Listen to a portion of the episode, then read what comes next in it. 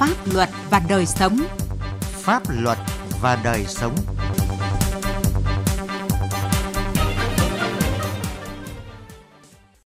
Thưa quý vị và các bạn, trong những ngày đầu xuân năm mới, không khó để bắt gặp những hình ảnh các con bạc sát phạt nhau tại các quán hàng hay những nơi công cộng.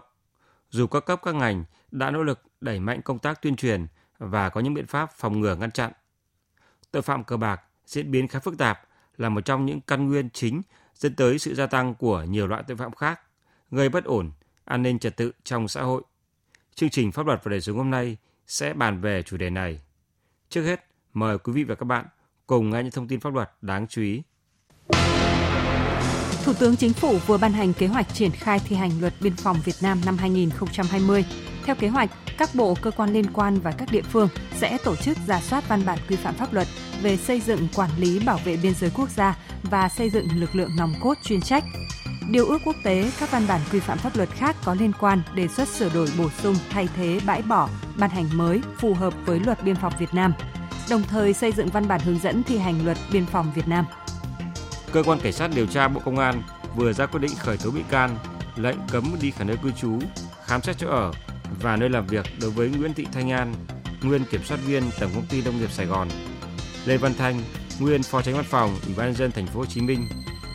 Nguyễn Thanh Trương, nguyên trưởng phòng đô thị thuộc văn phòng Ủy ban nhân dân thành phố Hồ Chí Minh về hành vi vi phạm quy định về quản lý sử dụng tài sản nhà nước, gây thất thoát lãng phí và thiếu trách nhiệm, gây hậu quả nghiêm trọng. Công an thành phố Hạ Long, tỉnh Quảng Ninh vừa triệt phá sới bạc tại nhà nghỉ Kim Cương thuộc phường Hồng Hải, thành phố Hạ Long, bắt quả tang 9 đối tượng đang có hành vi đánh bạc bằng hình thức sóc đĩa, thu giữ một bộ bát đĩa, một bộ bài tú lơ khơ cùng hơn 52 triệu đồng. Căn cứ vào các tài liệu thu thập được, Công an thành phố Hạ Long bắt khẩn cấp Ngô Thị Hiền, sinh năm 1988, trú tại phường Ít Kiêu, thành phố Hạ Long về hành vi đánh bạc. Bắt khẩn cấp Nguyễn Thị Kim Cương, sinh năm 1971, trú tại phường Hồng Hải, thành phố Hạ Long, là chủ nhà nghỉ Kim Cương về hành vi tổ chức đánh bạc. Pháp luật đồng hành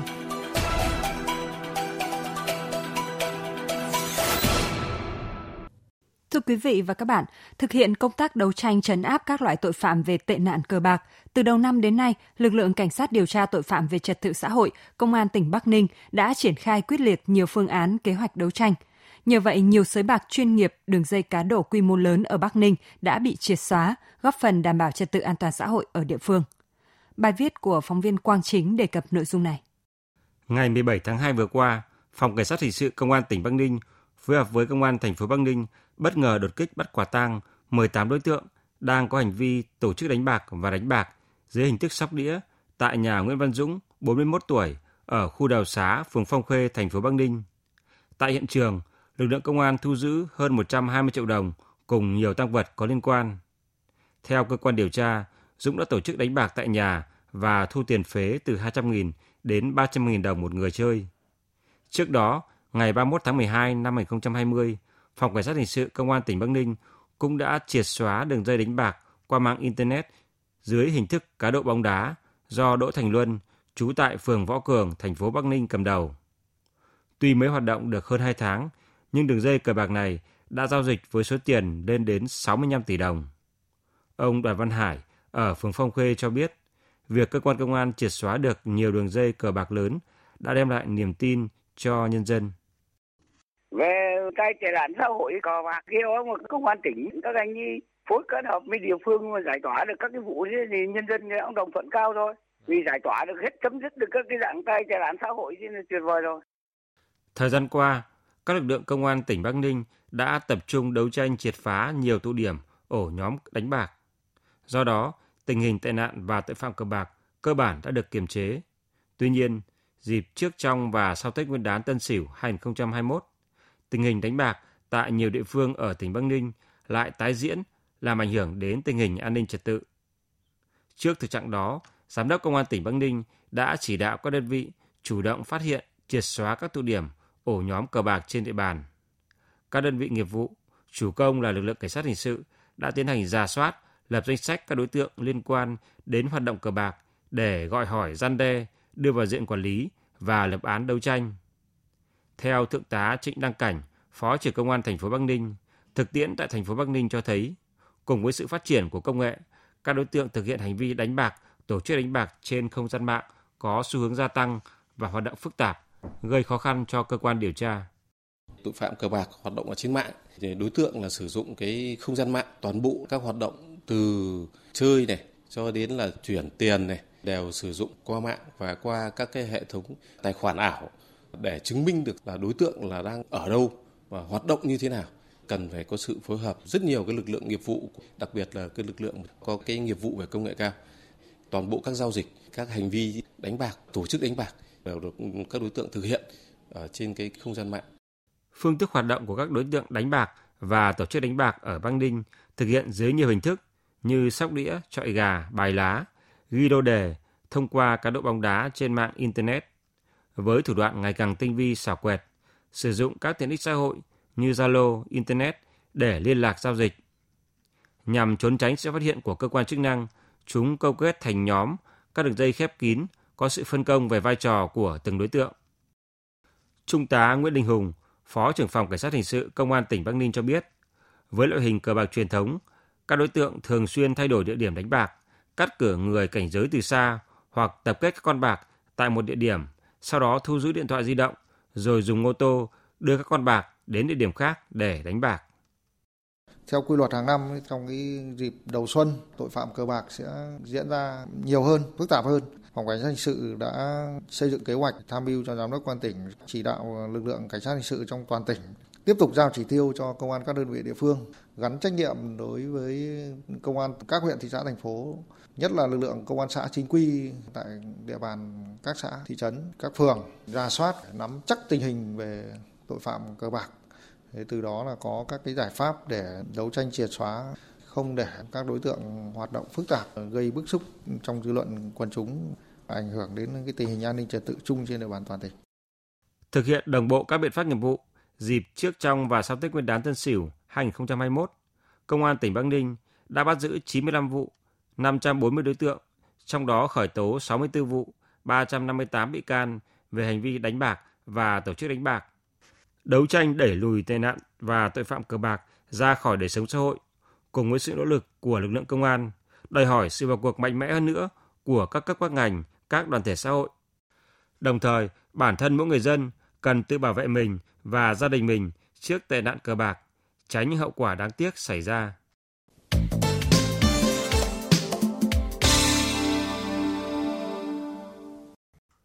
Thưa quý vị và các bạn,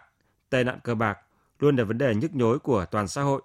Xuất phát từ tâm lý, vui chơi nhất thời, nhiều người đã đún sâu vào tệ nạn cờ bạc. Đến khi trắng tay ân hận thì đã quá muộn. Đặc biệt, những người xa vào tệ nạn này sau khi đốt hết tiền và các chiếu bạc thì rất có thể lại gây ra những hành vi phạm tội khác để có tiền tiếp tục chơi, gây ra nhiều nguy cơ cho tình hình an ninh trật tự tại các địa phương. Thời gian gần đây, bên cạnh việc đánh bạc dưới các hình thức đánh bài ăn tiền, sóc đĩa, lô đề, còn xuất hiện một số hình thức mới như cá độ bóng đá, đánh bạc dưới hình thức trò chơi điện tử, đánh bạc trực tuyến trên mạng Internet, với thủ đoạn hoạt động ngày càng tinh vi. Thành phần tham gia đánh bạc rất đa dạng, từ thanh thiếu niên cho đến người lớn tuổi và những đối tượng có nhiều tiền án tiền sự, manh động, liều lĩnh. Theo ông Nguyễn Thành Hội ở xã Bắc Lũng, huyện Lục Nam, tỉnh Bắc Giang, các con bạc sát phạt nhau cả ngày lẫn đêm, gây phức tạp tình hình an ninh trật tự, làm ảnh hưởng đến đời sống của người dân ở các địa phương. Tôi mong muốn nhất là thôi sau xóa bỏ những cái bài bạc thì cũng muốn là tất cả các cơ quan chức năng vào cuộc làm một cuộc cách mạng như cuộc cách mạng chống tham nhũng vừa rồi cơ quan chức năng đánh mạnh tay hơn thì tôi tin chắc là sẽ làm được. Trốn khỏi địa phương là bước đường cùng của nhiều người chót đam mê cờ bạc. Lúc đầu thì tiền của trong nhà mang ra cầm cố, sau đó đến vay mượn anh em bạn bè, lừa lọc rồi vay lãi nóng. Bị các chủ nợ dồn đuổi, đường cùng phải trốn nợ. Và lúc đó việc đòi nợ của các chủ nợ không chỉ dừng lại ở lời nói, mà là bằng dao, gậy, thậm chí là hàng nóng. Đã có nhiều con bạc con nợ đổ máu, thậm chí là án mạng đã xảy ra. Đã có không ít vụ tự tử mà nguyên nhân từ thua bạc bị chủ nợ dồn đuổi đến cùng quẫn. Đó chỉ là một trong số vô vàn sự việc xảy ra mang đến hệ lụy buồn từ tệ nạn cờ bạc. Thượng tá Nguyễn Ngọc Anh, trưởng công an thành phố Thanh Hóa, tỉnh Thanh Hóa cho rằng, đi đôi với cờ bạc là các dịch vụ cầm đồ, vay nặng lãi, đòi nợ thuê. Đây là một trong những căn nguyên chính dẫn đến sự gia tăng của nhiều loại tội phạm như trộm cắp, cướp giật, đòi nợ thuê, đâm thuê chém mướn, gây ảnh hưởng xấu đến an ninh trật tự địa phương. Có thể khẳng định là cái tội phạm về cờ bạc, số đề là một trong những nguyên nhân để gây nên những cái mặt tiêu cực về mặt xã hội cũng như là những cái tác động nó không tốt gây cái tâm lý hoang mang cho người dân. Và đây cũng là một trong những cái nguyên nhân để phát sinh những cái tội phạm mới. Có rất nhiều những cái, những cái trường hợp là bị lôi kéo vào cái việc này và vay nợ vay nần dẫn đến là phạm tội. Từ cái việc nợ nần cờ bạc phát sinh những cái tội phạm thì cố gây thương tích rồi như trộm cắp vân vân nhiều người cho rằng đánh bạc chỉ là để chơi vui, nhưng một khi đã ngồi vào chơi thì không thể tránh chuyện sát phạt ăn thua. Nhiều người bị cuốn vào cơn khát của cờ bạc, ngồi chơi từ sáng đến tận khuya, cay cú ăn thua dẫn đến chuyện cãi vã đánh nhau. Theo chuyên gia xã hội học Trịnh Hòa Bình, người ham cờ bạc thường đi thâu đêm suốt sáng, bỏ bê công việc, sức khỏe kinh tế xa sút nên nhiều gia đình đã xảy ra mâu thuẫn, vợ chồng xích mích, thậm chí nhiều trường hợp phải ly hôn. Có nhiều người dân thì cũng nói là vui chơi, giải trí, nhưng trên thực tế thì rồi đã nướng vào những cuộc bỏ đen đó rất là nhiều đồng vốn, rồi uh, vay, cầm cố, nợ nần. Từ đó nảy sinh ra những mất đoàn kết trong nội bộ gia đình, họ tộc, sinh ra chuyện cầm cố, gán nợ, thậm chí có thể trượt dài đến lừa đảo. Có nhiều cái gia đình đi tới cái thảm cảnh ly hôn, bất hòa, không thể hàn gắn được. Nhiều nghiên cứu hiện nay cho thấy người nghiện cờ bạc luôn cảm thấy bị thúc giục phải tham gia vào những hoạt động có tính chất hơn thua, bài bạc hoặc cá cược bất chấp những hậu quả tiêu cực có thể xảy ra. Khi thắng thì ăn nhậu trác táng, khi thua thì vay mượn và thậm chí là phạm tội để có tiền. Các cơ quan chức năng cần mạnh tay hơn để thay đổi thói quen máu đam mê cờ bạc đang tồn tại trong không ít người dân. Chương trình pháp luật và đời sống hôm nay xin dừng tại đây. Chương trình do biên tập viên Quang Chính thực hiện. Xin chào và hẹn gặp lại quý vị và các bạn trong các chương trình sau.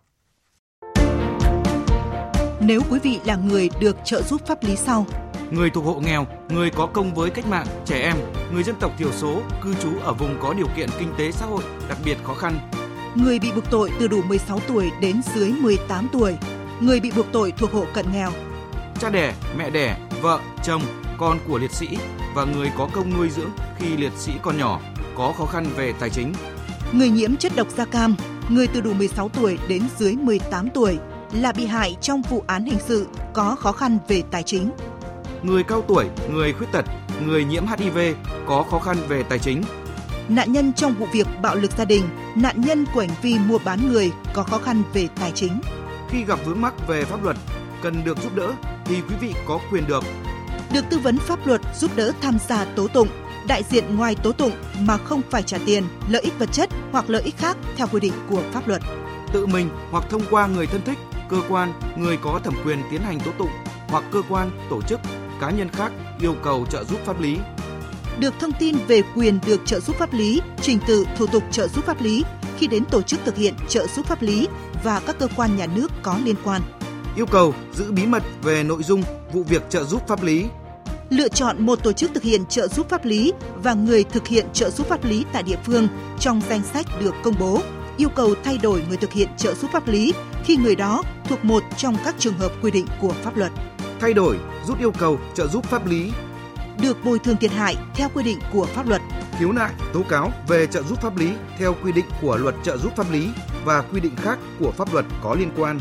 Khi quý vị gặp vướng mắc về pháp luật trừ lĩnh vực kinh doanh thương mại, hãy đến Trung tâm trợ giúp pháp lý nhà nước, nơi cư trú, tại 63 tỉnh, thành phố trên cả nước để được giúp đỡ miễn phí. Hoặc hãy gọi về Cục trợ giúp pháp lý Bộ Tư pháp theo số điện thoại 024 62 73 9641 để được hướng dẫn cụ thể.